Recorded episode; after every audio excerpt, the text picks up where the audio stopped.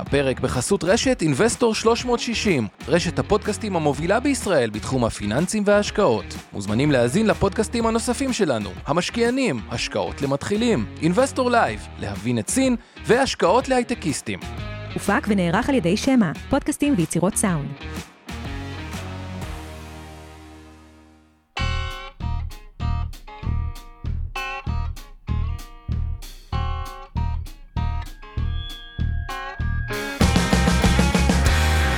המשקיענים אבנר סטפאק ועומר רבינוביץ' בשיחה חופשית על התחומים החמים ביותר בעולם ההשקעות.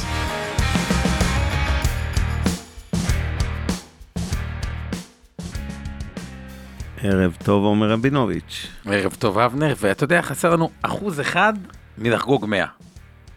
100 אחוז? תשואה בחמש שנים, במדד הנסדק. צריך עוד אחוז אחד, ובחמש שנים האחרונות, ולמה אני אומר את זה? בלי להרגיש, כאילו ההרגשה היא טרדדת, טרדדת בעולם, טרדדת בארץ. מתחילת השנה, כבר השוק בפלוס 26 אחוזים, שזה לא מעט בנסדק. איזה חבל שהשקעת בתל אביב, אבל לא? כן, אבל אם אתה מושקע בתל אביב, אז מצבך קצת אה, פחות, פחות... אתה אה, מופסד במילים אתה במילים מופסד. במילים אחרות. וזה פער שהוא באמת מאוד מאוד גדול, אבל צריך להגיד משהו אבל מסוים. כן, התחילו עונת הדוחות, ואנחנו מדברים היום על אה, פינטק, כן, שבוע הבא אנחנו אה, נעשה את סיכום עונת הדוחות של הרבעון הראשון. ועוד מעט נדבר עם תומר מיכאלי, שהוא כבר כאן, שותף מנהל בוויולה פינטק. אבל אי אפשר לא להגיד מילה לגבי הבנקים הישראלים, שהיה להם רבעון שהם בקושי הרוויחו אני פשוט כסף. הזלתי דמעה, בדיוק. אני ראיתי את הדוח, והתחלתי לבכות. אחד אחרי השני, בדרך כלל יש לי נטייה להוציא באיזה יומיים את כל החמישייה המובילה, ואתה רואה את הרווחים הכל כך נמוכים שלהם, ואתה אומר לעצמך, ממה הם, איך הם יתפרנסו פה? מה יהיה פה בעוד כמה שנים? פשוט הרמת רווחיות היא כזו גבוהה שא', תומר זה אחרי זה, למה צריך פינטק כשיש בנקים ישראלים, כאילו, כן. באמת, מכונות בוא כסף. תתחרה מ- ב-21% תשואה להון של בנק הפועלים. כאילו אגב, עסק ש- של ש- 100 שנה, 100 שנה כמעט, אולי כבר יותר, לא זוכר, יש לי איזה תעודת מנהל מ-1920 ומשהו, אם אני לא טועה, יש לי שמזרחי בטוח, לאומי זה בערך בקונגרס הצ- הציוני הראשון. ועסק 100 שנה מצליח להגיע בשנה המאה שלו, פלוס מינוס, תסלחו לי אם אני טועה בכמה שנים, לרווחים של מיליארדים, אבל לא זאת המיליארדים, לתשואה להון של 21%. זה כן, כאילו, ש- שזה נתון, לא, לא מכיר חברה בעולם כן, זה- זה זה מהעסקים היעילים, ב... כן. או- זה- זה זה פשוט נתונים, אה, רק כדי להבין את זה, הרווח שהבנקים הוא נגיד יותר גדול לדעתי מהשווי שוק של כל בתי ההשקעות ביחד בארץ. ברור. הרווח הרבעוני של כן. הישראלים יותר גדול מכל. בתי ההשקעות מהשווי שלהם, לא מהרווח שלהם. לא, לא, ברור, ברור, הרווח כאילו- הרבעוני שם אתה מדבר, לדעתי זה איזה 6-7 מיליארד שקל ברבעון הראשון, מחמישה בנקים. אז אה, זה, ככה, זה גם אה, ראוי ככה לציון. אבל בוא נגיד בכנות, אם אה, נתעלם קצת מהבנקים שחגגו, בוא, דוחות סבירים, אבל אה, נסכם שבוע הבא, אבל אתה יודע, בדרך כלל החברות היותר טובות מוציאות את הדוחות אה, ב- אני לא יודע, בהתחלה. כל הדוחות הם עכשיו, לא, לא רוצה עוד עונת אה, סיכום. טוב, אה, לא נעשה סיכומים. מליסרון אה. היה לדוח לא רע, ששווה ככה, גם מצב הקניונים, אומרים, בעיות עיתוי, חגים, לא חגים, לא יודע, כאילו יש פה כסף עדיין, אתה זה מעניין מה יהיה בהמשך, אבל הפדיונות בקניונים עלו בעשרה אחוז מול הרבעון הקודם, אבל זה באמת, אה, שבוע הבא יהיה מאוד מעניין, עונת הדוחות היא גם הצצה למשק הישראלי, וגם, אם יוצאים טוב, ויש עוד הרבה דוחות שממש בימים מתפרסמים, יכולים להצית איזשהו טיפה ראלי, חוץ מזה שגם היום קצת התחילו רוחות מלחמה, משהו, פתאום הרמטכ"ל, רחמן האיראני, ויותר מדי וזה, אולי נצטרך לתקוף אין ברירה ודברים כאלה, שזה גם אה, עוד קצת מעיב על המשק הישראלי, חוץ מבעיות ש, שלא חסר בו. טיפה מכפילים ונתחיל? כן, יאללה. אוקיי, אז כשאנחנו מסתכלים על המכפילים, ארה"ב, אה, אגב, גם אי אפשר להגיד מאוד אה, אה, יקר, מכפיל רווח, אני בכוונה מתייחס לעתידי, כי זה לפי הצפי, מכפיל רווח 18 על ה-S&P, תשואת רווח שזה מייצג מעל, קצת מעל חמישה אחוזים, אג"ח לעשר שנים, 3.71, זה עקום תשואות מאוד מאוד תלול כלפי מטה, כלומר הפוך, אבל בהפוך תלול, בדרך כלל זה מנבא מיתון, יש ויכוחים האם כבר המיתון כאילו מאחורינו וזה כבר הסוף, ויהיה הורדת ריבית, אבל בינתיים ה-S&P איכשהו כן מצליח לזחול מתחילת השנה כלפי מעלה וכבר בתשואה של 9.2 אחוז. 54 אחוז בחמש שנים, נסדק פלוס 26 אחוז אה, מתחילת השנה, מכפיל רווח עתידי 26, זה גבוה. יש שם גם חברות שהתחילו להיות במכפילים ממש גבוהים. קודם כל ה big tech בגדול הוא במכפילים גבוהים. חברות כמו מייקרוסופט ב-32 זה משהו שלא רגילים. חברה כמו NVIDIA שבסוף חברה מדהימה וחברת צ'יפים עם כל הבאז סביב ה-AI, AI, פתאום מגיע למכפיל רווח עתידי של 66, אחרי שהיא עשתה ראלי, עכשיו אם NVIDIA הייתה לא מזמן ב-115, היום היא ב-308, עכשיו כשאני אומר לא מזמן זה כאילו נובמבר 2022, זה בארבעה חודשים, מכפיל 68 עתידי על הרווח. אז זה הטיה, חלק מזה הטיה בגלל הגדולות שקצת עוד יותר מטות כלפי מעלה. ראסל 2000 מכפיל 22, שעוברים לאירופה, עוברים עוד פעם למכפילים סביב ה-10, צרפת קצת יותר כיוון ה-13, מכפילים קצת יותר אה, סבירים. תל אביב שלנו, תל אביב 35 מכפיל 9, תל אביב 90 במכפיל 10, הקטנות מכפיל 9, נראית מאוד מאוד אטרקטיבית, וגם לא שיש פה חלופה כזו מעניינת, בסוף אג"ח ארה"ב 3.71, אג"ח ישראל כן, הפרמיית סיכון קצת עלתה, אבל עדיין מתחת ל-4, זה לא שיש אלטרנטיבות מאוד טובות, ולא יודע, בסוף כשאני שואל את עצמי את השאלה אם דיברנו על הבנקים, כן. שאתה צריך להגיד, אני שם באג"ח מדינת ישראל 10 שנים ב-3.86, או משקיע בחברה כמו בנק הפועלים, ושוב, זה לא המלצה, לא ל long ולא ל short, אבל כאיזה קונספט, בנק שעושה, עזוב 20 אחוז תשואה על ההון, 15, 12 אחוז כן. על ההון. וגם משחק- מחלק דיבידנדים צריך להוסיף, כולם עכשיו אה, בטרנד של דיבידנד. דיבידנד, קצת מתחת להון העצמי, על פניו עדיין מניות נראה קצת יותר אה, מעניין. וסין, מכפיל רווח עתידי 10, יצאו קצת מהקורונה, בכלל יש שם הרבה תהליכים, בעליבאבא עושים עכשיו פיצול לשש חברות, ונראה יש אה, בתחום הצ'יפים, יש קצת מאבקים עם ארצות אה, הברית וכו'. אה, קיצר, גם מכפיל 10 עם לא מעט אה, בעיות, יפן ב-14, הודו ב-20, מבחינת מכפיל רווח, סך הכל אפשר להגיד על העולם, נראה די מתומחר בסדר, עם ארה"ב טיפה, נקרא לזה, אה, יקרה, אלטרנטיבה קצת יותר טובה, אבל בואו ניקח רגע את התרחיש, ובזה אני אסיים את התרחיש האופטימי, פסימי לגבי העולם. התרחיש האופטימי, או מה שאני אגיד, הכל התחיל רע ב-2022, כלומר, מבינים, ריבית עולה, שזה כביכול גרוע לעסקים, בטח הממונפים, עם אינפלציית עובדים. עכשיו, זה טיפה רואים תהליך הופכי, החברות אומרים, אוקיי, עלה העובדים, עלה זה, חייבים להרוויח יותר, מעלות מחירים, ויהיה מעניין, כי בסופו של דבר, מה זה אינפלציה? אינפלציה זה עליית מחירים של חברות. זה אומר שבסיס ההכנסה צריך להיות גבוה יותר.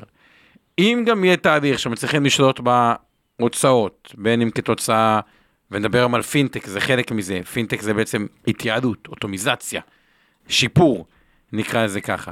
שבסופו של דבר חלק ממה שהרווחיות שרואים בבנקים, נכון, זה גם הריביות וגם הרבה דברים, אבל הבנקים זה דוגמה לאימוץ גם נכון של שיפור תהליכים. משכנתה, תאריך סובל, פתאום משכנתה לאומי דיגיטל. אז כל הדבר הזה, שיפור, בסיס הכנסה יותר גבוה, יצליחו לחזור למרג'ין, אז אתה אמור לראות סך הכל עולם ברמת רווחיות של חברות יותר גדולה, ונראה את זה, אולי זאת תהיה השנה שבה מתחילים להרגיש התמתנות בהוצאות, עם אותה צמיחה בהכנסות כתוצאה מעליית מחירים, וזה מעניין מאוד לראות, וזה התרחיש האופטימי. פסימי, אתה רוצה, אה, לא חסר בעיות, אתה רוצה... אתה רוצה לשפוך שמן למדורה? אה, אה, לא, אני קצת פסימי לכלכלה הישראלית, כמו שאתם יודעים, אבל אה, שוב, דיברנו על הבנקים, כל הסקטור הפיננסי באופן כללי מצבו יחסית טוב, הבנקים מצבם מצוין פלוס. יש סקטורים שחווים ברגעים אלה את ההאטה משמעותית יותר של כל המצב הנוכחי, ובוא נגיד אה, עושה המון שיחות בשבועות האחרונים אה, בשטח, מסעדות, נהגי מוניות, בתי קפה. העסק כבר מתחיל אה, להידרדר, זה לא, לא צחוק, זה לא ירידה של אה, 15 אחוז, יש אה, מסעדנים שמדווחים אה, לירידות של 20-30 אחוז במחזורים לעומת המקביל. אשתקד, לא חודש של חגים ותירוצים וכל מיני כאלה. זה נראה פחות טוב, אבל צריך להגיד בכנות, הבורסה לא כל כך משקפת את הכלכלה הישראלית. יש בה הרבה עיוותים, מצד אחד הרבה פחות הייטק ממה שאנחנו מניחים, ומה שבאמת יש הייטק בישראל, כי רוב הנס- הישראליות שלנו נסחרות בנאסדק בעיקר, יש גם דואליות. ומעט מאוד שנסחרות רק כאן. מכפילים מראש בישראל נמוכים מדי בשביל חברות טכנולוגיה. וגם אבל אה, צריך להגיד בכנות, העסקים שסובלים יותר, הקטנים בינוניים, פחות מיוצגים בבורסה, כי מלכתחילה הם לא ברף של אה, להנפיק. אבל גם חלק מהעסקים בבורסה אה, לא רובים נחת ברגעים אלה. המכפילים בישראל פשוט יחסית מספיק זולים כדי גם לגלם נקרא איזה סוג של תרחיש פסימי, אז אני לא כזה פסימי על שוק המניות כמו שאני פסימי על הכלכלה הישראלית כרגע. ולגבי uh, המכפילים בעולם, אז uh, ברוב העולם הם נראים נורמליים לגמרי. הייתי אומר, אם נשים ציר היסטורי של 0 עד 100, נגיד ש-50 זה תמחור הוגן, זה כאילו הממוצע, 0 זה סופר זול ו-100 זה בועה, מרגיש לי שאנחנו באזור ה-55-60 ברוב העולם. ארה"ב קצת יקרה לי מדי להבדיל, גם לא בועה חלילה, כן, לא קרוב לבועה, ונגיד בקו של ה-70-75. זהו פחות או יותר, אני מציע שנצלול, אה, נעבור כל השאר לפינטק. בפינטק, מילה אחת, הזכרת את ארה"ב, מרגיש לי טיפה שמתחיל תהליך בעולם כן, של התמרכזות, מה הכוונה? כל אומרים, טוב, כמו שפעם אמרו, אתה לא מפטר בן אדם בגלל שהוא לקח מערכת IBM, או... מניית אה, IBM התכוונת, כן. לא, לא, אנשי טכנולוגיה אמרו, טוב, לא יפטרו אותי אם אני אקח אה. מערכת של... IBM, כן, אז מנהלי השקעות אומרים, טוב, לא יפטרו אותי אם אני אקח אפל או מייקרוסופט נכון. או אינווידיה, אבל שזה הופך להיות כל המנהלי השקעות בעולם, אז זה מתחיל להיות טיפה בין כן. מלשריזציה לכיוון כן. הגדולות, שגם נמצאים במדדים, והיסטורית, לפחות הגדולות, אני לא יודע, יכול להיות שבאמת הגדולות ניצחו את המשחק וזה יהיה, אבל ה- הגדולות היסטורית נסחרות יחסית לעצמם במכפילים יחסית נדיבים. כן. אה. ועם זה נעבור לפינטק. יאללה, אז אנחנו שמחים לארח פה את תומר מיכאלי, אתה שותף מנהל של פינטק, אה, של ויולה פינטק. אהלן. אהלן, ערב טוב. תספר לנו ככה פרי סטייל על עצמך טיפה, מסלול, חיים, איך הגעת לפינטק. הגעתי, התחלתי דווקא בתור אה, איש טכנולוגיה. וואלה. עשיתי, אני בוגר פרויקט תלפיות, אז עשיתי, צבא ניצל אותי כשהייתי צעיר ותמים, החתים אותי על הרבה שנים, שירות קבע, אז אה, עשיתי ב-15 שנה בצבא, בעיקר בתפקידי אה, פיתוח וניהול, ואז במקרה ככה הגעתי לוויולה בפעם הראשונה, עשיתי... אה, חיפשתי עבודה בכלל בסטארט-אפ ואמרו לי, תלך לדבר עם קרנות, יש משהו כזה שנקרא קרן הון סיכון. 2007, הרבה פחות אנשים בישראל ידעו מה זה. והיה שם איזה בוגרת תלפיות והלכתי לדבר איתה והיא אמרה, אתה יודע מה, יש פה, האמת היא, אנחנו מחפשים משהו אצלנו, אולי תבוא אלינו, ואיכשהו נשארתי. ועשיתי שם בערך אה, ארבע שנים של, של השקעות אה, בכל מיני תחומים, אה, הרבה deep-tech, ושם באמת התוודעתי לפינטק דרך ההשקעה שלנו. דיפ-טק, למי שלא מכיר, אוקיי. זה בעצם טכנולוגיות אה, עמוקות נקרא לזה ככה, זאת אומרת כן, זה מה- לא מה אפליקציות, זה, זה יותר כן. זה טכנולוגיות אה, כאילו בסיסיות כמו semiconductors, כמו אה, אנרגיה, כמו באמת טכנולוגיות אה, בסיס שעל בסיסם בונים אחר כך מערכות או תשתיות אה, אה, וכן הלאה, AI למשל זה גם כן אה, טכנולוגיות deep-tech וכן הלאה. ושם באמת התוודעתי פעם ראשונה לפינטק והתאהבתי בתחום. ובאיזה שלב החלטתי שאני רוצה לעשות הפסקה מההשקעות ולהפוך להיות יזם, אז אה, עזבתי והקמתי חברת פינטק בשם Fundbox ב-2013, יחד עם עוד אה, שני שותפים, ובעצם שם התחלתי רומן, באמת את הרומן שלי עם הפינטק, ואחרי אה, שש שנים בערך שחזרתי חזרה לויולה והקמתי את הקרן פינטק, זה בעצם היה המשך ישיר של, ה, של המסלול הזה, וזה מה שאני עושה עד היום. יפה. מי זה ה Fundbox, אתה רוצה להגיד או ש... כן, Fundbox בעצם אה, הייתה אחת מהחברות הראשונות בעולם שבעצם הבינה שיש אה, הזדמנות, ואנחנו תכף נדבר על זה, בעצם פער אדיר של קהל שבעצם לא, לא משרתים אותו, של איזה קהל של עסקים קטנים, שאין לו נגישות טובה ל, למתן אשראי, ובעצם Fundbox פיתחה מערכת שהיא אונליינית לגמרי, אה, שבעצם סיפקה אשראי בזמן אמת לעסקים קטנים, כמובן בארצות הברית בשוק האמריקאי, אה, ובאמת היינו הראשונים, מהראשונים בעולם שעשו את זה באמת ברמה של אוטומטי לחלוטין, מהרגע שלקוח אה, נרשם אלינו ועד שהוא בעצם היה מאושר להלוואה של עשרות אלפי דולרים, היו עוברות אה, ברמה של שניות, וכסף יום אחר כך בבנק. זה היה כאמור חסר תקדים, והחברה מאוד הצליחה ועדיין מאוד מצליחה. מגניב. אז זאת אומרת, חזרת לפינטק, וכשאומרים פינטק זה כאילו נשמע נורא טוב כזה, אבל מה זה בעצם? כאילו, מה מבדיל? אוקיי, יש לך בנק פועלים, הוא לא פינטק, ויש לך פינטק, טובה. כאילו, שמעסיק אלפי למה? מתכנתים. כן, שמחזיק, כן. כאילו, כן. אולי זה, תשכנע אותו שזה גם buzzword שזה סתם מכפילים יותר גבוהים, כאילו, מה זה, איזה סוגים, אז בעצם פינטק זה, זה שילוב של שני, של שתי מילים, סתם פין וטק, כאילו financial technologies, וזה בעצם באמת מילה כוללת לאיך אנחנו משתמשים בטכנולוגיה כדי להפוך שירותים פיננסיים ליותר יעילים, אה, יותר רווחיים, יותר מונגשים לקהלים שלפני כן לא היה להם נגישה, נגישות להם, בין אם כי לא היה להם חשבון בנק, או לא היה להם ביטוח, או לא היה להם נגישות לבצע השקעות אה, בשוק ההון אה, וכן הלאה וכן הלאה. וזה היה קיים כבר הרבה זמן, זאת אומרת, שימוש מוסדות פיננסיים משתמשים בטכנולוגיה כבר עשרות שנים. אם ניתן כמה דוגמאות, אז פעם אם היית רוצה להעביר דולרים מישראל לארה"ב, אז, אז בשנות ה-80 היית צריך להשתמש בטלקס, ואז המציאו, ואז המציאו מערכת בעצם שהיא רשת מחשבים שנקרא סוויפט, ואחר כך המציאו עוד מערכות, אז, אז בעצם בנקים וחברות ביטוח ובתי השקעות אה, התחילו להשתמש ב... תמיד היו מאמצים של טכנולוגיה, אבל בעצם פינטק בגרסה הנוכחית שלו שאנחנו מדברים עליו בעצם באמת התחיל בעצם ב-2008, בעצם במשבר הפיננסי. כי במשבר הפיננסי באמת היה הפעם הראשונה שבאמת המון אנשים ראו בנקים מהשורה הראשונה בעצם פושטים רגל ומאבדים את האמון המאוד מאוד עמוק שהיה לצרכנים במערכת הפיננסית. ו... ובעצם אמרו, אולי יש פה הזדמנות בעצם לתת את האמון שלנו לשחקנים מסוג קצת אחר, כן? שהם יותר טכנולוגיים, יותר, חדש, יותר חדשים, יותר חדשניים, שאנחנו סומכים עליהם גם ככה כבר בהרבה מאוד דברים, וזה בעצם התחיל את, ה, את הגל של הפינטק אה, היום, וכאמור, נמשך בעצם, אפשר ל, לסמן גם, החל דרך אגב מ-2008 ועד היום, כמה מין תתי גלים כאלה של, של פינטק, שבכל, שפעם באיזה 3-4 שנים בעצם נוצר דור חדש של חברות שבעצם מנסות אה, לפתור אה, חלק אחר מעולם, ה, מעולם הבעיה הזאת אה, של אה, שירותים, אה, של טכנולוגיות פיננסיות. בוא תן את הגלים המרכזיים אז כאילו. אז נגיד, הגל הראשון שהיה, היה באמת נגיד בתחום של, של תשלומים. כן, בעצם... חברות כמו PayPal. חברות כמו PayPal, בדיוק, שבעצם פעם ראשונה, אם היית רוצה לקנות משהו באינטרנט, אז לא היית צריך לעשות את זה בצורה מאוד מסובכת. אה, של אה, לבקש מהבנק שלך להעביר איזשהו כסף למישהו, אה, למישהו באינטרנט, אלא בעצם בלחיצת כפתור יכולת לשלם משהו באינטרנט. אני חושב שזה באמת, זה באמת דוגמה, דוגמה מצוינת. הגל השני שהתחיל בערך ב-2012 היה באמת סביב כל מה שקשור באשראי והלוואות, ובאמת חברת, כמו שהקמתי, Fundbox, Kabbage, OnDeck, חברות אמריקאיות ש... שהיו נסחרות, לפחות איזושהי תקופה בנסדק, גם כן התחילו ב... בתקופה הזאת.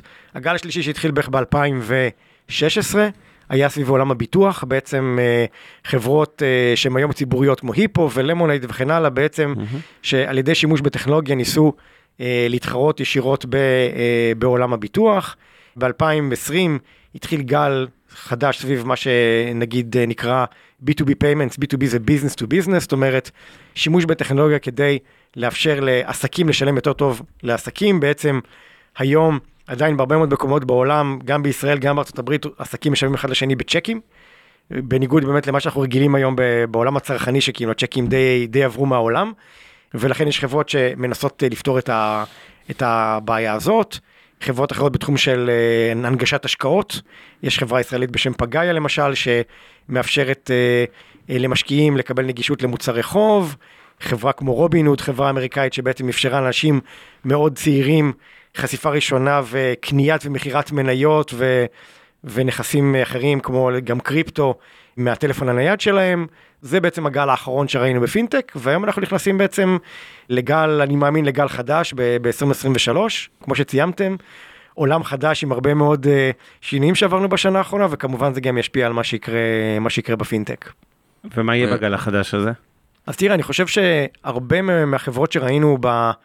שקמו ב-15 שנים האחרונות, בעצם המודלים העסקיים שלהם מאוד נשענו על סביבת ריבית מאוד אפס למעשה, כן. כן, שההון הוא מאוד מאוד זול. נכון. מה זה אומר? זה אומר שלמשל, אם אתה רוצה ללוות הון כדי להלוות אותו, כן, במודלים, נגיד יש, אנחנו בארץ פחות מכירים את זה, כי אנחנו משלמים על הכל בתשלומים בחינם, אבל ברוב העולם זה לא קיים, כן?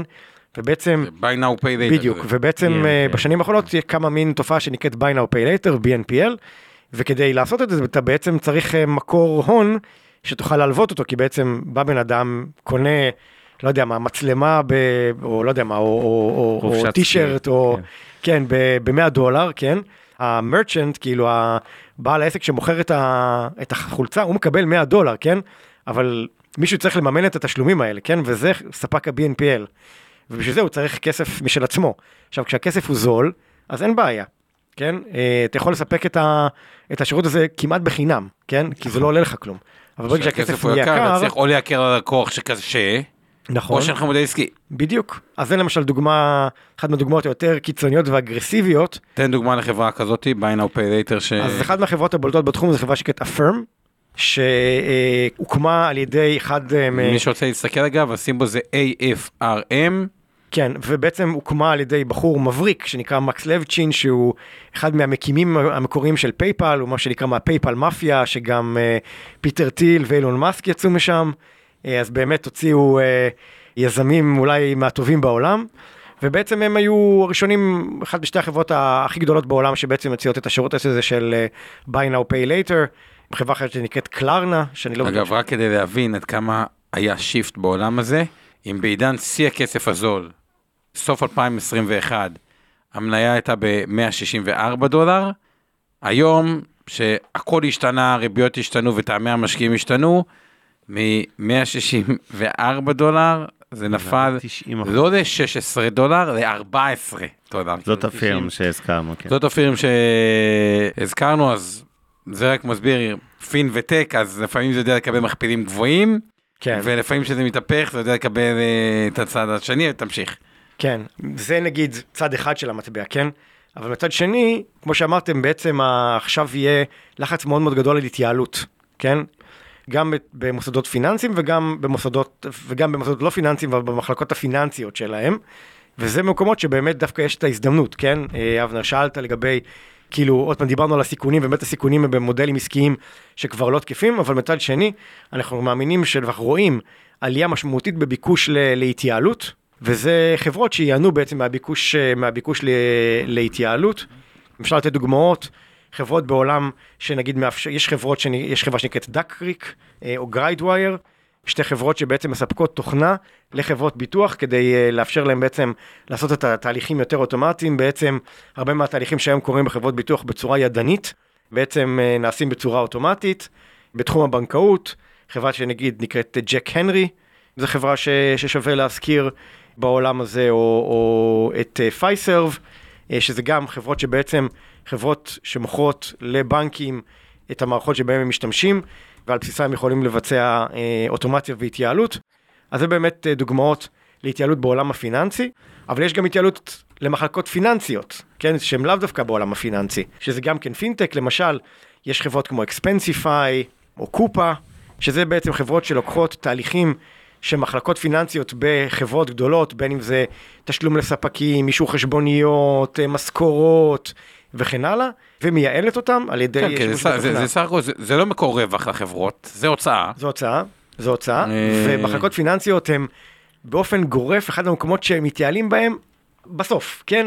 בסוף יושבת שם דבורה, אתה יודע, מהנהלת חשבונות, ומשתמשת, אתה יודע, ובסוף עושה שלושת רבעי מהעבודה שלה עם, עם, עם מחברת ועט, כן? וזה מחלה ידועה שמחלקות פיננסיות עם משתמשות ב...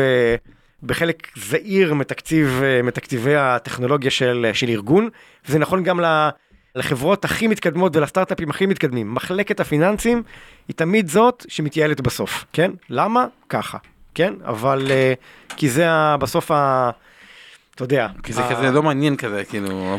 זה, זה, לא, זה, בסוף, תראה, אתה, זה הגיוני מצד אחד, כי, כי הרבה אנשים שעובדים ב, ב, ב, אתה יודע, מחלקות כספים, הרבה פעמים, אנשים שאתה רוצה שהם יהיו מאוד זהירים, כן? נכון. שלא ייקחו, שלא ייקחו סיכונים, שלא ייקחו, שאתה יודע, לא ייכנסו באופן להרפתקאות, מאוד כן? שמרני, כן. כן, ואז אתה יודע, זה, זה אומר שיהיו שם אנשים שמרנים, וזה אנשים ש, שהרצון שלהם עכשיו להשתמש בדבר, בגאדג'ט החם הבא, המגניב, שואף באפליקציה.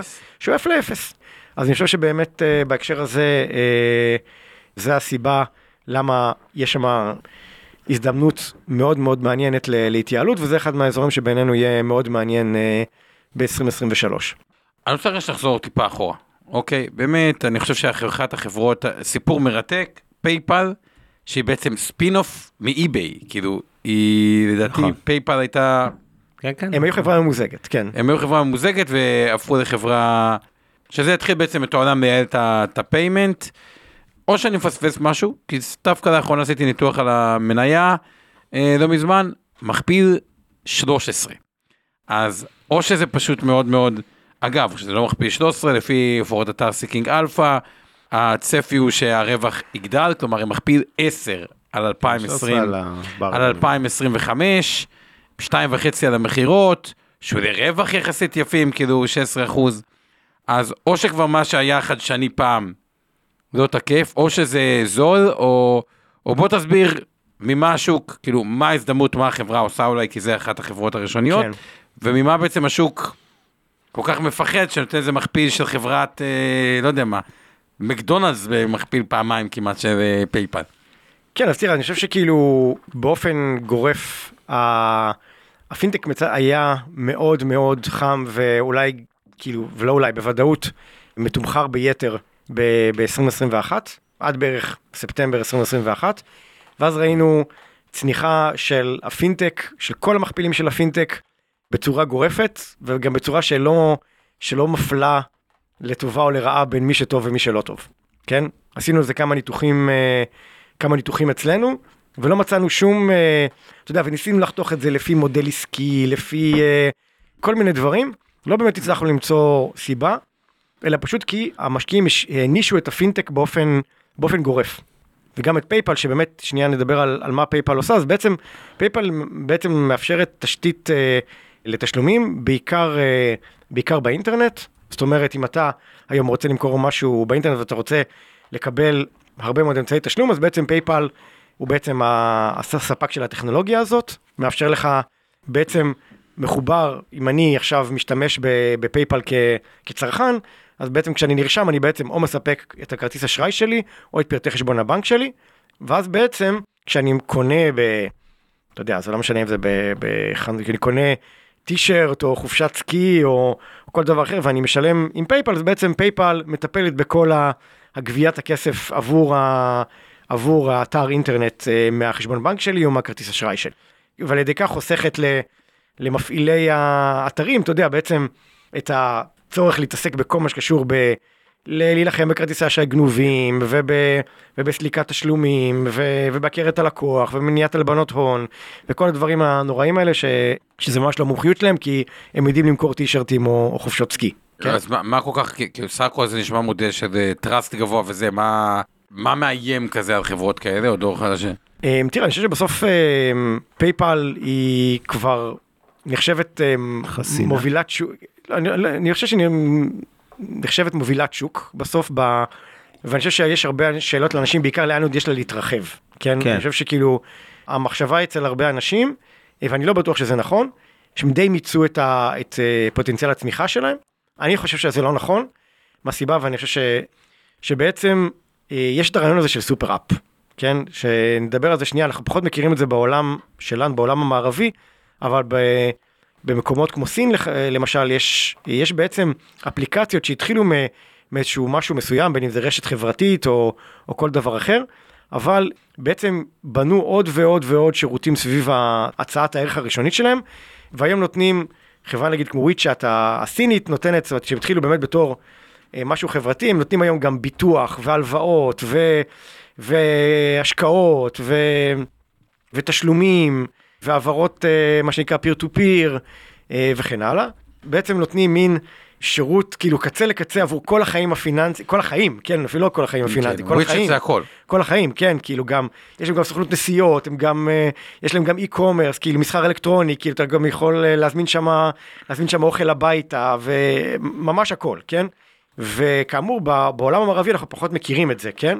אבל אני חושב שבסוף זה השאיפה של כל חברה גדולה, וראינו את זה דרך אגב עם פייפל, עם, אה, סליחה, עם פייסבוק, שניסו הרי לעשות, אה, אה, להציע מטבע משל עצמם. קטע ליברה. בדיוק, ועצרו אותם. למה? כי בעצם אמרו, הנה יש לנו פה, לא יודע מה, שני מיליון משתמשים בעולם, אנחנו רוצים, אנחנו עושים עליהם קצת כסף, בעיקר פייסבוק עושה כסף כן. בפרסומות. אז אמרו, יש לנו פה המון אנשים, אנחנו יכולים להציע להם המון שירותים פיננסיים, תשלומים, הלוואות וכן הלאה, ומי שעצר את זה זה בעיקר הרגולטורים, כן?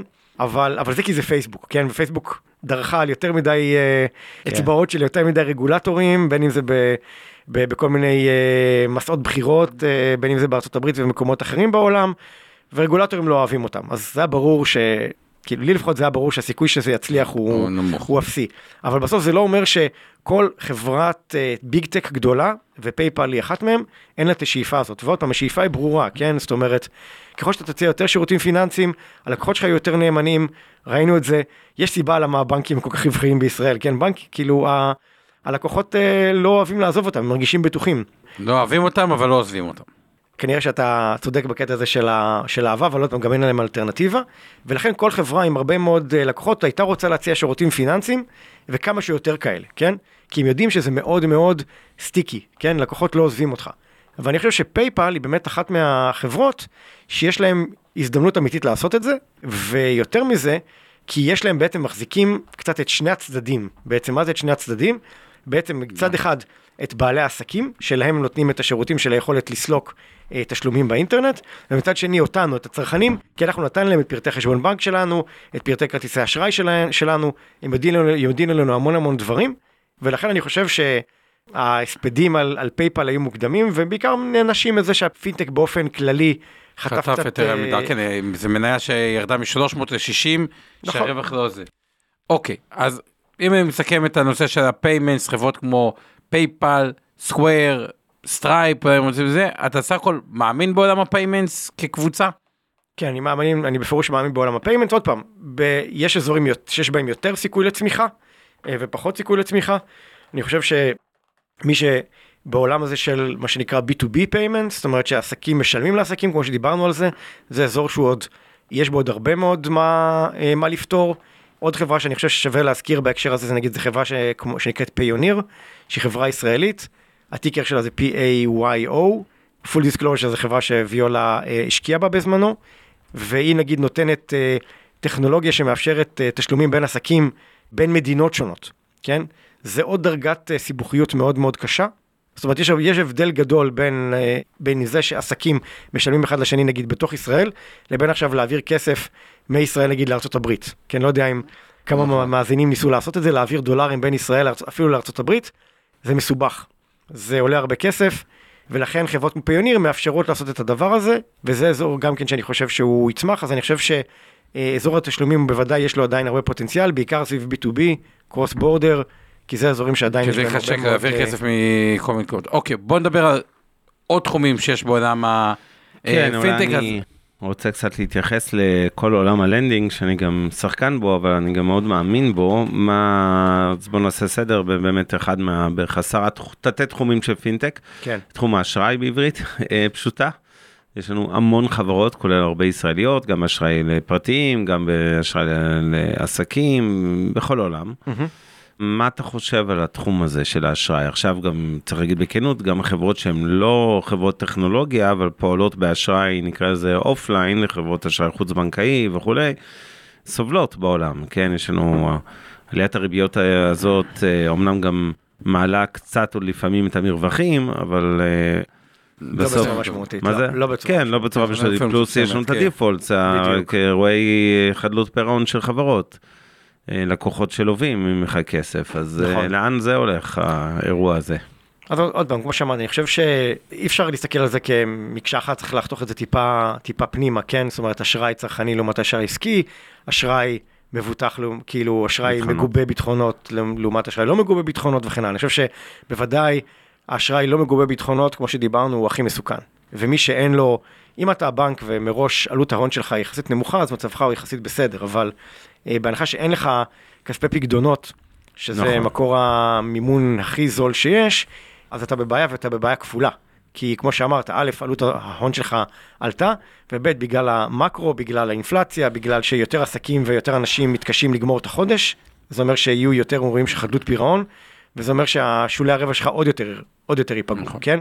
אם יש לך כמובן ביטחונות, מצבך קצת יותר טוב, כן? כי אז זה אומר שגם אם, כאילו עוד פעם, זה פונקציה של כמה עשית את העבודה שלך כמו שצריך, כן? אם, אם לא לקחת שוליים מספיק גבוהים, אם נגיד, אם הלווית מה שנקרא loan to value, כן? של 100%, אז מצבך לא כל כך טוב, כן? אם נגיד עשית loan to value יותר אה, שמרני, בטוח, כן. יותר שמרני, אז כנראה מצבך הוא בסדר, כן? ואז זה אומר שגם אם יהיה איזושהי ירידה באיכות של הביטחונות, או גם לקוחות אה, מסוימים לא יעמדו ב, בתשלומים שלהם עדיין אתה כנראה אה, מכוסה, או לפחות מכוסה ב, ב, ברוב המקרה, כן? אז אני חושב שבהקשר הזה יש עדיין הזדמנויות בתחום הזה, אבל עוד פעם, צריך להיות הרבה הרבה יותר זהירים, גם במה שקשור ב, כאמור בבעלויות ההון, גם ב, במי אתה מאשר, גם, ב, גם בביטחונות שאתה לוקח, ועוד פעם, כ... וגם באמת מסוג, ה... מסוג הלקוחות שאתה מלווה להם, כן? האם הלקוחות שאתה מלווה להם, נגיד בארצות הברית, יש את כל העניין הזה של, את המושגים של פריים, סאב פריים, ניר פריים, זה איכויות מסוימות של לקוחות והסיכויים שלהם לתת אשראי. עוד נקודה שחשוב להבין זה שבסוף ה... העובדה שהיום יותר מסוכן אה, ויותר יקר להעמיד, להעמיד הלוואה באופן כללי, כי יותר יקר להביא לקוחות, זה בעצם נותן אה, פתח לסוג חדש של אה, ערוצי הפצה להלוואות. בעצם מה שאנחנו קוראים embedded lending, כן, או אשראי מוטמע, כן? מה זה אומר? זה אומר שבעצם היום, כמלווה אתה יכול לחשוב על מקומות שבהם אתה יכול לשים את המוצר אשראי שלך בתוך איזשהו מוצר אחר, שעוד פעם, ש... שמתאים כמובן ל context, להקשר, ואז אתה יכול להביא לקוחות בצורה הרבה יותר יעילה, כן? כאילו כחלק מה... ממסע הלקוח, כן? ממסע הלקוח, כן, למשל- מה שנקרא. כן, למשל, אחד, מה, אחד מהאזורים שמאוד חמים היום, זה ב, כאמור, בעוד פעם, ב marketplaces בין עסקים, כן? מקומות שבהם עסקים קונים ומוכרים אחד מהשני, כמו עליבאבא כזה. באמת, יש... עליבאבא זה בסוף אתר אינטרנט שבו אם אני עסק ואני רוצה לקנות, לא יודע מה, שלושה טון מסמרים או חמישה טון אה, תפוחים או ש... כל דבר אחר בעצם, אז אני יכול, אני יכול לעשות את זה, אבל זה מקום נהדר להציע בו אשראי לעסקים, כן? כי אם אני עכשיו קונה... נכון, במקום ללכת, פרסומת, אני עכשיו רוצה מסמר, כאילו תבוא אליי, אתה יודע, זה גם בנקודה האמיתית שהוא צריך. בדיוק, בדיוק, זה מה שקראתי, זה, זה בקונטקסט, זה בהקשר, כן? כי זה לא סתם עכשיו, אני, או אני עכשיו בעצם גיליתי שאני רוצה לקנות עכשיו, לא יודע מה, עשרה טון ברזל, זה יעלה לי 100 אלף דולר, אני הולך לבנק ומבקש הלוואה של 100 אלף דולר, אם עכשיו בתוך האתר עצמו, כשאני מסתכל על, ה, על ההצעת מחיר של, הלקוח- או של, של 110 הספק, בעוד שנה. של הספק, הוא אומר לי, הנה, יש לך פה הצעת מחיר ה-100 אלף דולר, וגם הנה יש לך פה הצעת הלוואה, כן? ברור לך כמה סיכוי יותר טוב שעכשיו אני יכול לגרום ללקוח זה הזה לקחת מזכיר אבל הלוואה. את- את ה-buy now pay later שדיברנו עליו, בוורסיה... נכון, בוודאי, אבל אז אוקיי, אז בוא נסכם יותר מה lending, ואז רגע נעשה לכם מקרו על כל העולמות תוכן, ותגיד לך מה יותר מעניין או לא מעניין, אבל ה lending בגדול, יש לנו הרבה אגב- שאלות גם בצ'אט שאני... אגב, ראינו את זה גם בעולם החוץ-בנקאי בכל מיני חברות שנפגעו קשה לאחרונה. בניגוד לבנקים שעשו רווחים אסטרונומיים, הסיבה שבנק פועלים עשה רווחים או לאומי או דיסקונט או מזרחי, היא שעדיין יש המון קהל ש... שחלק גדול מהכסף שלו הוא בעצם מקבל באפס, אמיתי. כל החברות שמתעסקות ב lending, הן בעצם לוות כסף מהמחיר שמישהו רוצה לעשות עליו spread. אז נכון. פתאום בעלות גיוס 6 או 7 אחוז, זה כבר יותר יקר להם, ואי אפשר באמת לגלגל את זה ללקוח כל כך בקלות, כי אבסולוטית כבר ריביות של 15-16, לפעמים אה, גם אה, חוקית אסור לך לעשות את זה, כי זה ריביות אה, נשך. אה, אה, הן כבר גבוהות, וכבר נתת בריביות האלה, אז סיכון הדיפולט עולה, הם קצת סבלו מהפרפקט אה, סטורם אה, נגדם. נכון. אה, יכול להיות שהן יהיו כל כך שחוטות, וככל שיתחיל תהליך הורדת הריבית, אז אולי יש שם מי שכאילו שרד, פוזיציה מעניינת, אבל בעולם של ריבית גבוהה זה ככה קשוח. נכון. אני אתן עוד כמה תחומים, ואז תבחר אתה במה אתה רוצה אה, להתמקד. יש את כל הנושא של personal finance. finance, שאני אגב, עזוב את דעתי, אני אומר זה תחום אחד.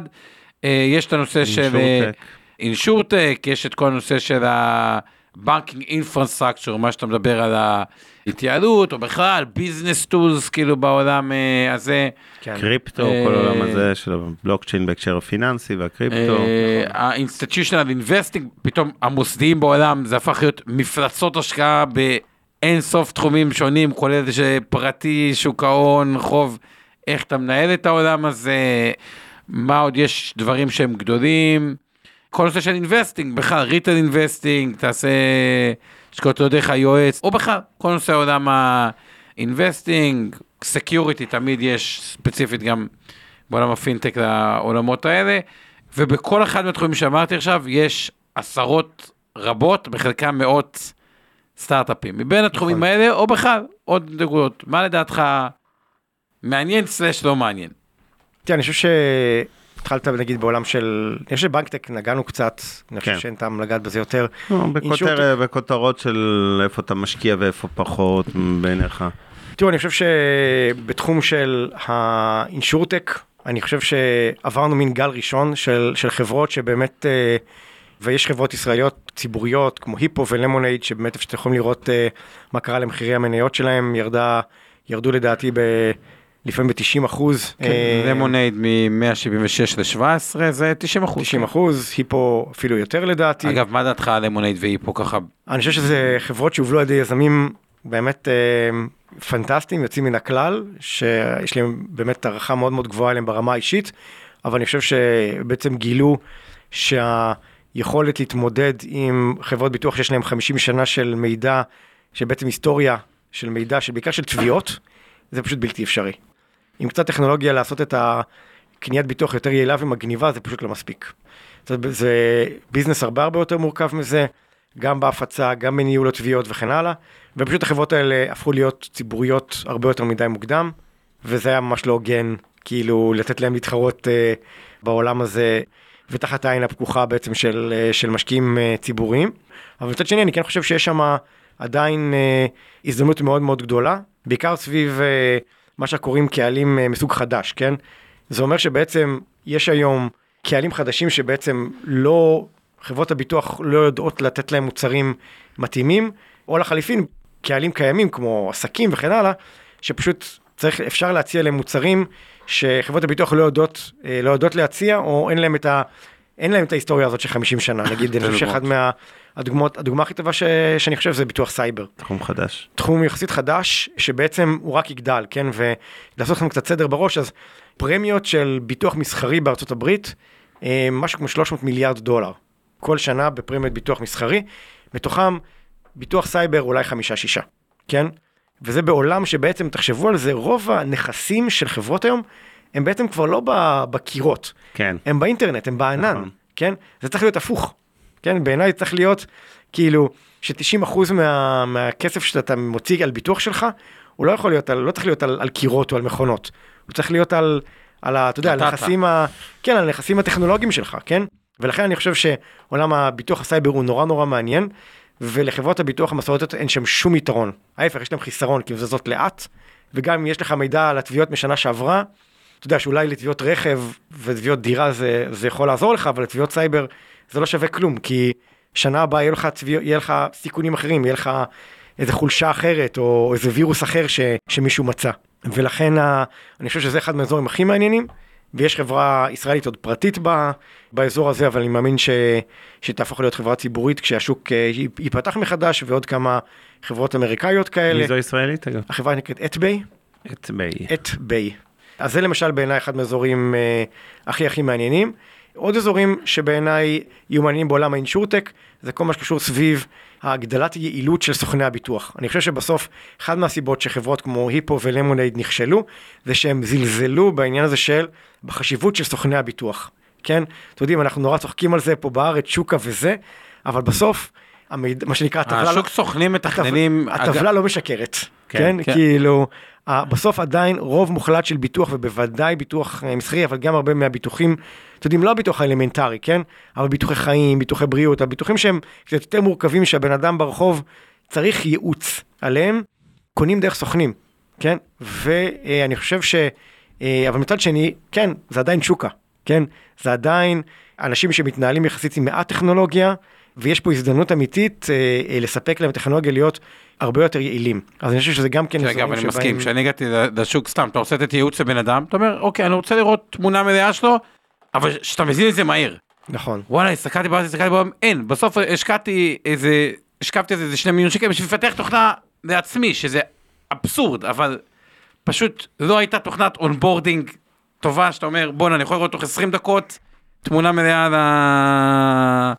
על הלקוח, ובסוף אני חושב שגם בארץ, אתה מכיר את דרך השוק מתכננים, זה סוכנים, גם בביטוח, גם בפיננסים, זה בסוף המחולל מכירות, כאילו... חד משמעית, by ערוץ ההפצה המרכזי.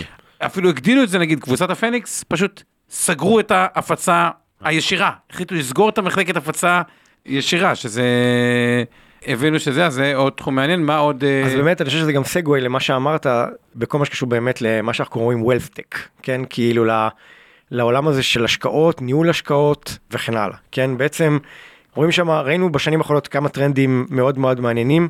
מצד אחד הייתה תקופה שהתשואות היו אפס על כמעט הכל, ואז הייתה בעצם רעב, היה רעב מאוד מאוד גדול אצל משקיעים לקבל אה, נגישות למה שנקרא נכסים אלטרנטיביים, נכסים כמובן יותר, עם יותר סיכון, אבל uh, כשאתה מקבל אפס על פיקדון בבנק ואפס על, uh, כמעט אפס על אג"חים, אז לאנשים פשוט לא, ואתה יודע, ובסוף אתה רוצה את הקרן פנסיה, ואתה רוצה כן uh, שהתיק הנכסים שלך יגדל כדי שיום אחד תוכל לשלם uh, למבוטחים שלך, אז בעצם היה רעב מאוד גדול לנגישות לנכסים אלטרנטיביים, וראינו כמה חברות בתחום הזה, חברה אחת נגיד, uh, חברה ישראלית בשם פגאיה, עוד פעם, full disclosure, חברה שוויולה ויולה השקיעה בה. אבל היא באמת חברה שנתנה גישה למשקיעים מוסדיים למוצרי חוב, שנתנו תשואה יותר גבוהה בסיכון יותר גבוה. כמובן כל התופעה הזאת השתנתה בכמה חודשים האחרונים, בכמה רבעונים האחרונים, שבעצם התיאבון לסיכון מאוד מאוד ירד, כן, וגם לנכסים אלטרנטיביים, אבל אני חושב שמצד שני זה גרם לצורך היום בדברים אחרים, כן, בעצם היום אנשים מאוד רוצים לראות איך נראה תיק הנכסים שלהם בזמן אמת, וכמו שאתה אמרת, בצורה, נכון. בצורה מרוכזת, כן? אני עכשיו כדי לדעת מה מצב הנכסים שלי, אני צריך ללכת, לש, אתה יודע, ל- ללכת ל- להר הפנסיה, כן. להר הביטוח, ל- לא יודע מה, לתיק השקעות שלי בבנק, לתיק השקעות שלי בברוקר. הדברים האלה הם מאוד מאוד אה, אה, מסורבלים, לא בזמן אמת, לא מאפשרים לי לראות באמת מה, מה, מה המצב שלי. כן, הדבר הזה, הבסיסי הזה, אין, לא קיים, כן? ופה אני חושב שלמשל יש הזדמנות אמיתית, שגם מאופשרת על ידי כל מה, שק... מה שנקרא אה, בנקאות פתוחה. כי היום בעצם, היום הרבה, הרבה מהרגולטורים דורשים מבנקים, אה, מבתי השקעות וכן הלאה, לאפשר בצורה פשוטה לתת אה, API, API או, או נגישות בריל טיים לאיך נראה תיק הנכסים שלך. אבי, אני רוצה דווקא לשאול אותך, כי כן. זה כן התחום שלך, על כל הנושא של האמונה ב... נדמה לי גם שהשקעת במשהו בתחום, אתה יכול לפרט אה, על התמונת המצב של תיק הנכסים, או בכלל על וולסטק, עד כמה אתה מאמין בתחום הזה, ורק עוד דבר אחד אתה אומר, אני חושב בשיחה המקדימה לנו, ככה, אה, משהו מעניין שדיברנו עליו, שהנושא שהחברות מתחלקות בגס לשתיים, כאלה שהם enablers, כלומר עוזרים נגיד לבנק, זה של חברת הביטוח, לסוכנים הקיימים, לעומת disruptors, כאלה נכון. שבאים כאילו... נכון. אני, כן. נגיד Lemonade ו Hippo זה היו disruptors, אנחנו... נכון, נכון, בעצם אנחנו מסתכלים, אחד מהדרכים אה, בעצם אה, להסתכל על הפינטק זה אז בדיוק. אז גם פה בהיבט הזה, תן לדעתך, האם אחת מהקבוצות האלה, יש לה יתרון? כלומר, אה, לתפיסתך, וגם תסביר את זה כאילו יותר אני טוב. אני חושב ש... שבעצם, עוד פעם, במילה, מה זה enablers ומה זה disruptors, enablers זה בעצם כל החברות האלה שבאות למוסדות פיננסיים גדולים ואומרים, יש לכם את כל הנכסים הנפלאים האלה, כמו עלות הון וקהל לקוחות ומותג ואת המטריה הרגולטורית, אבל מה, אתם יודעים לזוז נורא לאט, כן, אז בואו אנחנו נעזור לכם להיות מוכנים למאה ה-20 ו-whatever, 21, ה-22, והדיסרפטורס אומרים, אנחנו פשוט ניקח להם את הארוחת בוקר, כן, את ארוחת צהריים. אני חושב שבוודאי, נגיד, עד לפני כמה רבעונים היה, המטוטלת מאוד נטטה לדיסרפטורס, בגלל עלות הון נמוכה שאפשרה לקחת לקוחות בזול ולממן מודלים פיננסיים שמתחרו ב... בעצם בבנקים וחברות הביטוח וכן הלאה. אני חושב שברבעונים הקרובים המטוטלת נוטה מאוד חזק לצד של ה-enablers, מה גם שאני חושב שיש גם היום הרבה יותר, כאילו, מכיוון שהמוסדות הפיננסיים כבר לא כל כך בהיסטריה, שמחר בבוקר למונייד או היפו יסגרו להם את העסק, והם הרבה יותר מרגישים בנוח. לעשות שיתוף פעולה עם ה-enablers שיאפשרו להם להיות יותר אה, מודרניים. אז אתה אומר, בגדול טיפה על ה-enablers, כן. אה, אבנר אליך, כל התחום של ה... של ה-wealthtech, אני אגיד ככה. וגם personal financing אם אתה רוצה להרחיב אחרי כן, אני רוצה להרחיב גם טיפה לתחומים אחרים, אני אגיד לכם את ה view שלי. בגדול, אני חסיד גדול של תעשיית הפינטק. בתוך הפינטק, מתוך הפלוס מינוס עשרה תתי ענפים, אני אגיד שהאזור המרכזי שאני משקיע בו אזור האשראי, ארבע חברות פרטיות שפועלות בתחום הזה. גם גילוי נאות הייתי אה, שותף עם פגאיה בקרן חוב, צריך גם את זה להזכיר כמיטב. ואני חושב שתחום האשראי שמתחלק לאשראי לעסקים ואשראי לפרטיים, ויש משכנתאות והלוואות ארוכות לעומת הלוואות קצרות, ויש כמו שאמרת הלוואות שמגובות נכסי נדל"ן או ביטחונות אחרים, ויש כאלה שהם חוב נחות נקרא לזה, נטול ביטחונות. בעולם של היום כמובן הריבית היא פקטור משמעותי בעסקים האלה, אבל דווקא זה מייצר הרבה מאוד הזדמנויות בעיניי, אז אני מאוד אוהב את התחום הזה. וגם יש בו עוד יתרון אחד, זה אין פה ווינר טקס איתו, זה שוק כל כך ענק, שזה לא שיש איזה שחקן אחד שפתאום כובש את השוק כי הוא בא עם איזה חדשנות טכנולוגית כזו או אחרת, והוא בסוף צריך גם הון. גונב את הזה, כן, צריך הון, ובסוף אין אף שחקן בעולם שמחזיק יותר מפירורים של שוק האשראי העולמי, שוק מאוד מאוד מבוזר. גם בעולם האופלייני, במרכאות האמיתי נקרא לזה, אז בטח שבעולם הטכנולוגיה. תחום שאני מאוד אוהב זה הקריפטו, כרגע אני לא מבצע שם איזה השקעות קונקרטיות, אבל אני אה, רחוק מלהספיד אותו. בעולם ה wealthtech וה personal finance, אני אחלק את זה.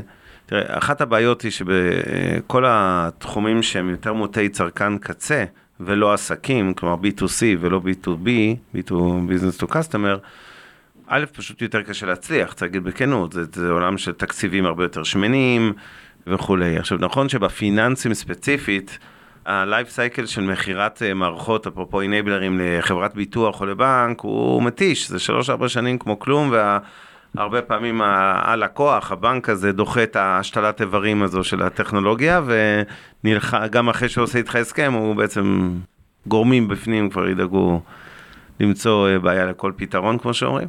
ולכן אני, אני בעולם האינבלרים, אני פחות אוהב אותו בשיא הכנות בפינטק, כי גם ב-B2B אתה תקוע עם, אה, אתה צריך המון המון המון חמצן, זאת אומרת הרבה כסף שהחברות לא, לא יקרסו כדי שיגיעו לאקזיט עד שהן מגיעות למכירות משמעותיות.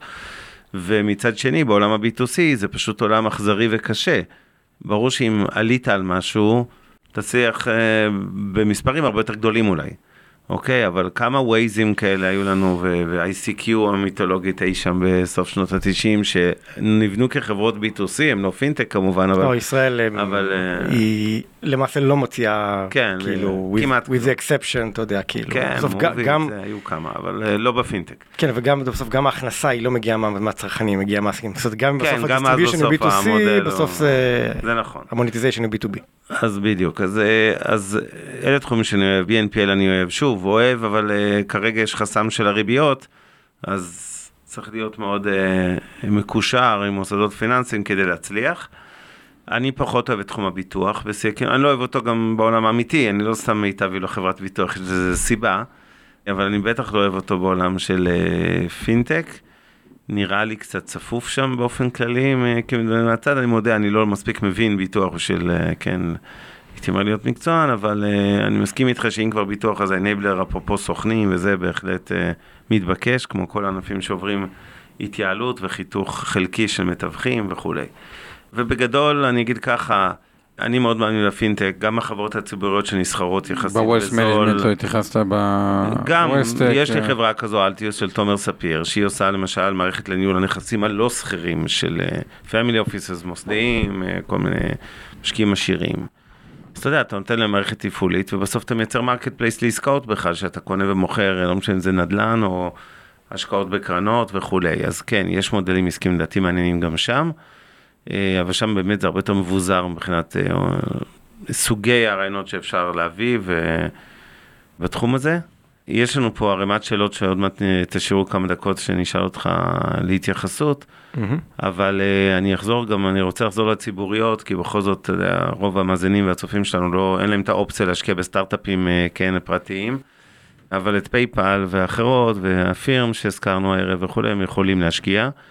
זה המקום לשים את הערת האזהרה השבועית שלנו, שכל מה שאנחנו עושים הערב אינו ייעוץ השקעות ולא תחליף לייעוץ השקעות המותאם לצרכי נכסי כל אדם מידי יועץ השקעות מוסמך. וכל מניה שאנחנו מזכירים פה, כולל פייפל והפרם נמצאת אי שם בתיקי הלקוחות והקרנות של אינבסטור 360, וכמובן בתיקי השקעות קרנות הנאמנות תעודות הסל, הגמל הפנסיה וההשתלמות של מיטב, ולכן יש לנו אינטרס שאנחנו uh, מזכירים את הניירות האלה, ולכאורה ניגוד עניינים אפילו, אבל uh, בכל אופן, uh, וזו לא המלצה לביצוע פעולת ההשקעה כלשהי, או הימנעות מהשקעה באותן מניות. אבל כן, מכפילים נמוכים ופינטק זה שילוב בעיניי מנצח, אפרופו הדוגמה של פייפל. ויש מספיק חברות גדולות שנסחרות, לא רק הישראליות שהוזכרו פה, פיוניר וכולי, חברות שהן בסדרי גודל עוד יותר גדולות, שלדעתי זה סגמנט מעניין. בתוך עולם ההייטק, נגיד אם הקציתם איקס אחוז להייטק, הפינטק בעיניי היום צריך לתפוס אה, נתח הולך וגדל מתיק המניות שלכם. וזה הסיכום שלי, לפני שנעבור לשאלות. הקהל, אז אתה בוא רוצה משהו? שאלות, יש את הסיכום שלי אבל אני רוצה כן קצת שאלות טוב. ואז אה, אז, אה, ויש גם כמה הערות סרקסטיות, כמו של אופיר לוי, שאני חייב להקריא, אבל אה, עוד אה, לפני זה, שואלים אותנו מה דעתך על סופי, ומה דעתך על סופאי. סקוויר, סופאי, סליחה, וסקוויר. סופה היא, גם אחת מהחברות שבאמת אה, התחילה ממוצר אה, יחסית איזוטרי של הלוואות סטודנטים, והפכה להיות גם כן למשהו שהוא בשפט בשאיפה להיות super app מבחינת, ה, או כמעט בנק. וככזאת היא למעשה לגמרי, דיברנו על disruptors, אחד מה disruptors ה- היותר מעניינים. הבעיה עם באופן כללי, הבעיה שלי עם, עם כל מי שמנסה להיות בנק בשוק מפותח ולא בשוק מתפתח, זה שהוא נכנס מראש לשוק רווי, שמראש מאוד מגביל את היכולת שלו לקחת פקדונות, שכמו שדיברנו זה בסוף הדרייבר הכי חשוב ל- כן. למודל עסקי בר קיימא. אם נחזור אגב לתחילת המשדר הערב, אה, מניות הבנקים בישראל, היכולת להתממן בפקדונות שמשלמים לכם שואף לאפס ריבית, או שממש אפס ריבית, בדיוק. ולמכור את הכסף הזה אחרי זה ב-6, 7, 8, 9, גם בחמש אתה יודע מה? כן. גם בארבע אתה רווחי. אז כי אתם כאילו- מבינים איפה מגיעים לא, כן, רווחים ו- של מיליארדים אה, בגלל זה בעצם לבנקים. אתה, אתה רואה באמת החברות היחידות ציבוריות, כאילו, שמצליחות, כאילו, בבנק, מה שנקרא ניאו-בנקס, הבנקים כן. החדשים, הם בשווקים, ש... בשווקים אה, מתפתחים, ולא בשווקים מפותחים. דווקא יותר מקומות כמו ברזיל או... בדיוק, ניו-בנק, ניו-בנק כן. זה כנראה הדוגמה הכי טובה לדבר הזה, בברזיל, כי רוב המוחלט של הלקוחות זה לקוחות שלפני זה פשוט לא היה להם בכלל חשבון בנק. זה לא לא, שהם צריכים אה, לקחת. אותם אה, מברדסקו או מאיטאו. אגב, שזה כן. בכלל קונספט כאילו יפה שאומר רגע, אם לא היה שם, זה מה שנקרא המדינות שקופצות דור, כאילו לא היה שם חשבונות בנקים אז כבר בוא נעבור, הרבה יותר. קל, כן, העלות רכישת הלקוח היא נורא זול כי זה לא נכון. שאתה גונב אותו מהבנק, פשוט לא היה לו, נכון, אה, נכון. ול SoFi שבעצם צריכה להילחם עם וולס פארגו, אתה יודע, או עם בנק. אוף אמריקה. אז סקוואר, יותר קשה. השאלה השנייה Square. סקוואר, סקוואר היא באמת דיברנו על זה בעולם של תשלומים disruptor ל, כאילו ל, למעשה חברה שיש לה יחסית אה, נגיד תוכנית התרחבות יחסית אגרסיבית כאילו הם אה, התרחבו גם ל, להרבה מאוד אה, כאילו גם ל, לאונליין וגם, ל, וגם לאופליין אז אני חושב שבהחלט גם כן חברה שהייתי שם אותה ב top 3 בעולם, ה, בעולם התשלומים. כן, היא גם כן. צמחה 53% בשנה, שלוש שנים אחרונות, והייתה מכפילים מאוד גבוהים, אבל עכשיו, לפחות לפי סיקינג אלפא 2025, אני כבר רואה מכפיל רווח 19. אה, היום היא ב-35. לא זו. לא, אבל זה גם לא 150 ו-200 וכל הדברים האלה לא. שהיו היא עד עדיין לא נחשבת, מזמן. ה- אתה יודע, המזנבת בפייפל. כאילו, מזנבת לטובה, כאילו בהקשר הזה כן, של, כן. של כאילו, היא עדיין הילד הרע של השכונה. אוקיי, שואל אותנו עמי ורדי לגבי כל ההתפתחויות הצפויות אה, בפינטק, בעיניך בהקשר של דוגמאות, אה, כל נושא ה marketplace למוצרים פיננסיים ללקוחות כתחליף כאילו לייעוץ אה, של הבנקים, או כל מיני כלים תומכי החלטה להשקעות במניות או באג"חים, יש כל מיני חברות ישראליות כמו TipRanks, I Know First ואחרות, ויש כמובן בעולם. מה אתה חושב, יש דוגמה על שני התחומים האלה? אני ספציפית פחות מאמין ב, אה, בתחומים האלה. של marketplace. אה, לא, אתה יודע, של... למרות שאתה רואה פה תומכים, נגיד, ס- סתם, יותר רגע זווית, נגיד, אתה רואה פתאום בבנקים, אז בנו מערכת שנקראת אה, iFunds, שהן מציעות השקעות אלטרנטיביות, כאילו, דרך, כאילו, enabler ים שמאפשרים מודל של marketplace, כן, אבל לא להילחם כמו our crowd, כאילו, בבנקים, אלא כן. שהבנק יכול, ש-advisors יכולים להשתמש במערכת הזאת, בין אם advisor במערכת הבנקאית ובין אם advisor... זה- תראה, בסוף אדוויזר הוא איש מקצוע, ו- ולעשות את העבודה שלו יותר יעילה זה בוודאי, בוודאי מבורך. בסוף טיפ רנקס וכן הלאה, זה מאפשר, כאילו זה מייצר איזושהי תחושה למשקיעים שהם אינם מקצועיים, שהם, אתה יודע, הנגשה של מידע. ולא יודע, אני פחות מאמין במודל הזה, אני חושב שהוא פחות אה, בר, כאילו, פחות בר קיימא. אני די מסכים איתך, אני חייב להגיד, כמי שבאמת נתקל בהמון סטארט-אפים כאלה, שבאים עם כל מיני הצעות כאלה של אה, פיתחנו איזה מודל, תוסף תזונה למיטב טרייד, נגיד ל brokerage שיגדיל לכם את ההכנסות כי לקוחות יסחרו יותר, או אני לא מזלזל, אנחנו עושים את זה גם בפועל מדי פעם, אבל אה, זה תחום מאוד קשה, כי קשה לחדור ולמכור את המוצרים האלה לתוך הברוקרים, זה מערכות ליבה כאלה שמסובך להטמיע. וב', בחלק מהמקרים, תלוי באיזה מקרה, גם אין מספיק ערך מוסף אמיתי בסוף ללקוח הקצה, ואז החברות האלה פחות מצליחות. אני אגיד בצורה דומה גם על עולם ה algo trading, לא השקענו פה דקה עד עכשיו וזה, ולא פספסנו בעיניי, אני חושב שזה תחום שכל הזמן אוהבים להזכיר את פיינל הישראלית, סיפור הצלחה מטורלל, אני מסכים לחלוטין, רק שהיא לא חברת, היא חברת תשתיות תקשורת יותר מאשר היא חברת אה, פיננסים נקרא לזה, או מסחר בניירות ערך. גם כן, וגם. נכון, אבל העיקר שם זה, בעיניי זה הארדוור והצ'יפים והחוכמה הזאת, במהירות אה, תקשורת וכולי. אבל שוב, היא דוגמה יוצאת מן הכלל לטובה, אבל חריגה באותה מידה. אין כמוה שום דבר שמתקרב אליה ממספר 2 עד 100, אני מניח לא, לא קרובות ללהרוויח אה, מאית מפיינל. כן. והתחום הזה מלא ביזמים שבטוחים שהם פיצחו את סודות הבורסה ויש להם איזה אלגוריתם כי הם ישבו בטכניון שלוש שנים ופיתחו איזה משהו ב reverse engineering שכמו ככה ליצר איזה מבוך ועם אלף כניסות אבל הם מתחילים מהפתרון ומוצאים את הכניסה הנכונה ואז זה נראה סבבה תבואו לאותו מבוך הפוך כמו שבדרך כלל ניגשים למבוך כן. ואני אשאל אותך מה, מה הכניסה הנכונה מהאלף, אתם כנראה לא תדעו, ולכן אני פחות משקיע בתחום הזה, יש לנו חברה אחת, דווקא די סבבה, רק עם החזקה נמוכה, פרבו קוראים לה, אבל בגדול אנחנו פחות ב, בעסק הזה. אני תמיד אומר שאם יש, אה, שבאמת יש, אה, למישהו בא עם אלגוריתם חכם, אז אתה יודע. אז צריך, אז צריך להקים hedge fund, ולא, כן. לק... ולא לתת את זה לאנשים אחרים. כן, אני נכון. מסכים גם עם זה, hedge fund ונוסטרו ועוד דברים. ולגבי, בוא נראה מה עוד היה לנו, איך אתה רואה את אפל וגוגל פיי כמתחרות של פייפל, שואל אותנו דני. אני חושב שהבעיה העיקרית שלהם זה, זה בסוף הרגולטור, כן? כאילו בסוף השאלה הגדולה אם הרגולטורים ייתנו להם, כמו שראינו בפייסבוק אולי ברמה קיצונית, כן? אבל בסוף אה, יש אה, הפרדה, ב, נגיד, ב, נגיד בארצות הברית, ניסיון לעשות הפרדה מאוד מאוד אה, ברורה בין אה, שירותים פיננסיים לשיר, לנותני שירותי תקשורת, מידע וכן הלאה. ולכן אני חושב למרות ש... שאנחנו כן רואים אפל זה גם לתת ריבית על פקדונות ו... בסדר, אתה יודע, בסוף הם, הם משווקים של, אה, אתה יודע, גולדמן זאקס. משווקים של גולדמן זאקס, בדיוק. אז אתה יודע, אני חושב שבהקשר הזה הם Enablers. בוודאי enablers, ונותנים, אה, אתה יודע, וערוץ הפצה, אה, בוודאי המידע שם שווה לא מעט כסף, אבל אה, מצד שני אתה רואה כמה קשה לעשות שם כסף, כמה מיליארדים שופכים לתוך המוצרים האלה ולא מצליחים אה, לייצר רווחיות ביחידות העסקיות האלה, וגם אני חושב שהרגולטור יהיה מאוד... מאוד מאוד ישמור על צעדיהם, כן? אז אני חושב שאם כבר אתה, אתה שואל אותי, אולי יום אחד זה יאיים יותר על, על הבנק, כאילו על בנק אוף אמריקה ועל וולס פארגו ולא על, ולא על פייפל. כן, כאילו- אני מסכים עם האנליזה הזאת. אגב, שבאחת הוועידות באמת אמרו בבנקים, ממה אתם הכי מפחדים מתחרות? אז הזכירו את אפל וגוגל יותר מאשר בנק אחר או... כן. ברור, כי עוד פעם, כי בסוף, כמו שדיברנו, הנכסים הכי חשובים, אחד, שניים מהנכסים הכי חשובים של בנק זה המותג וקהל הלקוחות. וזה מה שיש בוודאי ל- לפייפל. אפל קצת יותר לאפל טוב ולגוגל. כן, ולגוגל, ש- והרבה יותר מאשר. לפועלים ולאומי. בדיוק.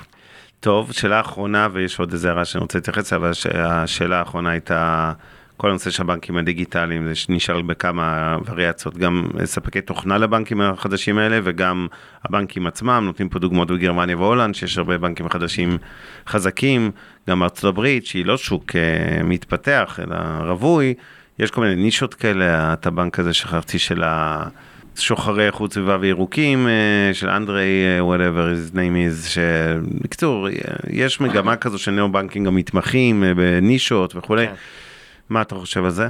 אז פעם, כמו שאמרנו, אני חושב שבאמת, בסוף, כדי לייצר מודל עסקי בר קיימא, בבנק אתה, כאילו יש לך כמה מקורות הכנסה עיקריים, כאילו הבנקים הדיגיטליים תמיד התחילו מ... מ... כאילו, בסוף מ-payment processing, כן, מ-interchange, הכרטיסים, וה- והדבר השני זה מריבית, כן, עוד פעם, ועד שהם לא יקבלו פקדונות, הם לא יכולים לתת הלוואות ולקבל הכנסות מריבית, ולכן זה אומר שאין להם מודל עסקי בר קיימא. ולכן גם Number 26 מאוד מתקשה.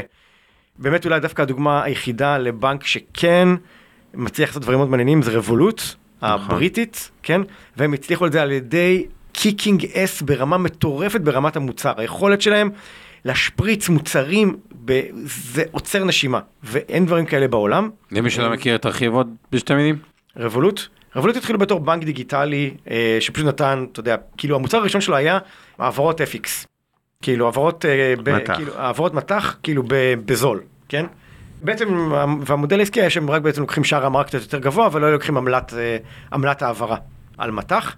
והם היו הראשונים שהוציאו את הקריפטו, והם היו, והם תמיד הראשונים שמוציאים את הפיצ'רים הכי מגניבים אה, ללקוחות שלהם, גם, גם לקוחות אה, צרכניים וגם לקוחות אה, עסקיים, ופשוט הם, הם ידועים בזה שהם הם מזהים הזדמנות, ויודעים תוך שבועות ספורים להוציא מוצר ללקוחות שלהם, ואז להרוויח גם בטרנדים שהם יחסית מהירים. נגיד בקריפטו סאמר הראשון עוד, ב-2017, היה תקופה ש-95% מההכנסות שלהם היו מקריפטו. כן? כן. כולם עוד בכלל שאלו מה זה קריפטו, ריבולוט הייתה עושה עשרות מיליונים מקריפטו, בסדר, זה ירד בשנייה שזה ירד, אבל זה לא משנה. כי יכול להיות כסף גם... לא בבנק, כן. לא, כי ברגע ש... שהגיע טרנד חדש, אז הם פשוט עשו... הם פשוט. עשו טרנד חדש, כן?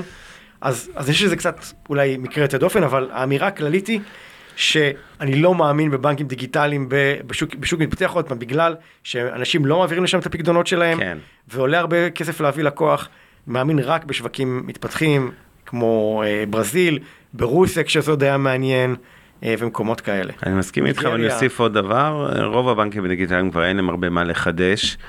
אז אה, הרבה פעמים הם באים עם גימיקים שווקים, כמו בוא תבחר איזה עמלות אתה רוצה לשלם לנו, תכניס אתה את העמלות ותחליט כמה אתה משלם, וכל מיני שטויות.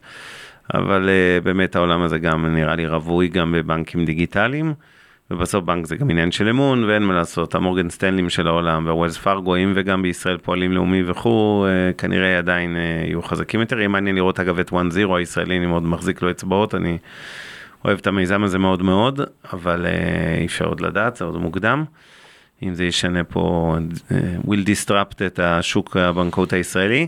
שאלה אחרונה חביבה של דני, איך אתה רואה את כל ה-AI משפיע על הפינטק? ללא ספק אה, מהפכה. אנחנו נראה את זה בהתחלה בדברים שהם פשוט, אתה יודע, כאילו ייעול של, של דברים קיימים. בסוף, בסוף AI, מה שאנשים צריכים להבין, זה אף פעם לא יחליף 100% בן אדם, כן?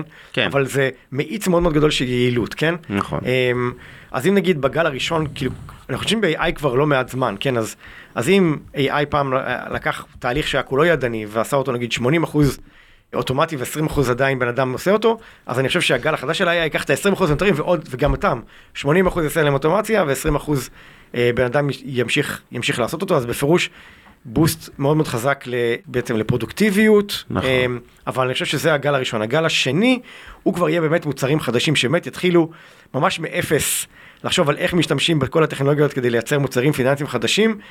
כאילו, מה שנקרא, אם הייתי יודע מה, מה המוצר הזה, תאמין לי, הייתי רץ ולהקים חברה כזאת. כן. כאילו, אבל אנחנו אין נראה... ספק שזה Buzzword אה, חזק. אני כן אגיד שבעולם האשראי זה כבר כמה שנים שמשתמשים ב-AI לכל עולם החיתום של לקוחות שרוצים לתת להם הלוואות וכולי. אה, גם ליקווידיטי שלנו, גילוי נאות, אה, מבוססת המון על AI, זה אשראי לחברות טכנולוגיה. וכן, אמרת התייעלות, אז אנחנו עם פחות מ-150 עובדים, אה, מנהלים מיליארדי, 2-3 מיליארד דולר של אה, הלוואות, ו... ו... ורוב העובדים הם לא אנשי אשראי, אלא באמת אה, טכנולוגים. נקרא לזה data scientist וכל מיני כאלה. טוב, נראה לי שאנחנו... משפט, תן איזה משפט סיום. משפט סיום שכל אחד נעשה. יאללה. אני רוצה להגיד, אני, אני מאוד אוהב את מה שאני קורא לזה דוגמת דומינוס פיצה שאני מביא. כשאנחנו באים לבחור או השקעה, אפשר לבחור, סתם, דומינוס פיצה, למה אני אומר דומינוס פיצה? היא פיצריה, זה כאילו הדבר הכי משלם בעולם, אבל הם הצליחו לאמץ בצורה טובה את האפליקציות להזמנות פיצה, שבעצם הפכה אותם, במקום שאני תמיד אומר, ילד צעיר שיכור אה, יענה לטלפון מה אתה רוצה להזמין, אז הכל הרבה יותר אה, יעיל, ופתאום המניה, שתמיד מפתיע אנשים, שאני אומר, היא, היא, היא לא עשתה תשואה של עשרות אחוזים, היא, היא עשתה אלפי אחוזים. אותו דבר, בזכות טכנולוגיה. אני, אני קצת, בזכות זה, אותו דבר, אני רוצה להגיד, קצת מזכיר את הבנקים, באיזשהו מקום, קצת מזכירים מדומינוס פיצה, יש אין סוף סטארט-אפים, שכל מה שהם רוצים להיות enable, תמיד אני משפט, enablers של הבנקים, כאילו, לייעל את הבנק, ובסוף יושב לך בן אדם שהוא על אין סוף הון עצמי, במכפילים די זולים, והון עצמי זה לא משהו שניתן לקנות, זה פשוט דורש הון מאוד מאוד גדול, ועדיין יש שם מה לייעל וזה לא מכפיל גבוה, וכל עוד התופעה הזאת שהפינטק קורית ויש מה לייעל, אז אנחנו רואים דוגמת הבנקים הישראלים שכל מה שולי הרווח הולכים ומשתפרים ומשתפרים, ואני לא רואה סיבה שזה לאו דווקא ימשיך ככה. אז בכלל בתחום ההשקעות אני חושב שצריך להסתכל על שני דברים. תמיד אפשר להשקיע או בסטארט-אפ, או זה שהסטארט-אפ מכוון אליו, ואולי יכול לייצר עבורו ערך ולבדוק את שני המכפילים. ספציפית כרגע מבחינת אה, ההשקעות, אני בטוח שזה נכון גם לגבי השוק הפרטי, שאתה עובד סך הכל קרן ויואל משקיע בחברות פרטיות והשוק הציבורי, הפינטק חטף כזו מכה חזקה מבחינת המכפילים, שהוא בעצמו נראה גם אטרקטיבי בכל מיני מקומות, וזה כל מקרה אה, לגופו, ובכלל, המסר שלי הוא מי שהבין נכון את הנושא, עד כמה לבנקים, אגב אולי גם נכון לחברות הביטוח היום, יש מקום להתייעלות בגלל הפינטק, אז יכל להרוויח או מהחברות הנכונות בפינטק, או מהחברה שהפינטק מייצר לה ערך, שזה גם צורת הסתכלות מאוד מעניינת. אבנר ותומר, סיכום שלכם?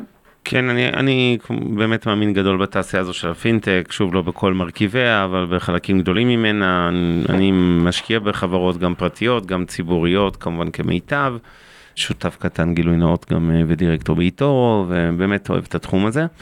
ואני חושב שגם אה, אם הייתי רק משקיע של הייטק, אה, וכאילו בהון סיכון, וגם אם הייתי משקיע פרטי שלא יכול להשקיע בסטארט-אפים, אלא באמת רק בחברות ציבוריות, זה צריך להיות אזור ראוי להשקעה של מרכיב לא קטן מתיק ההשקעות שלכם מהחלק המנייתי שבו זה בטוח, ובטח מהחלק הטכנולוגי בחלק המנייתי.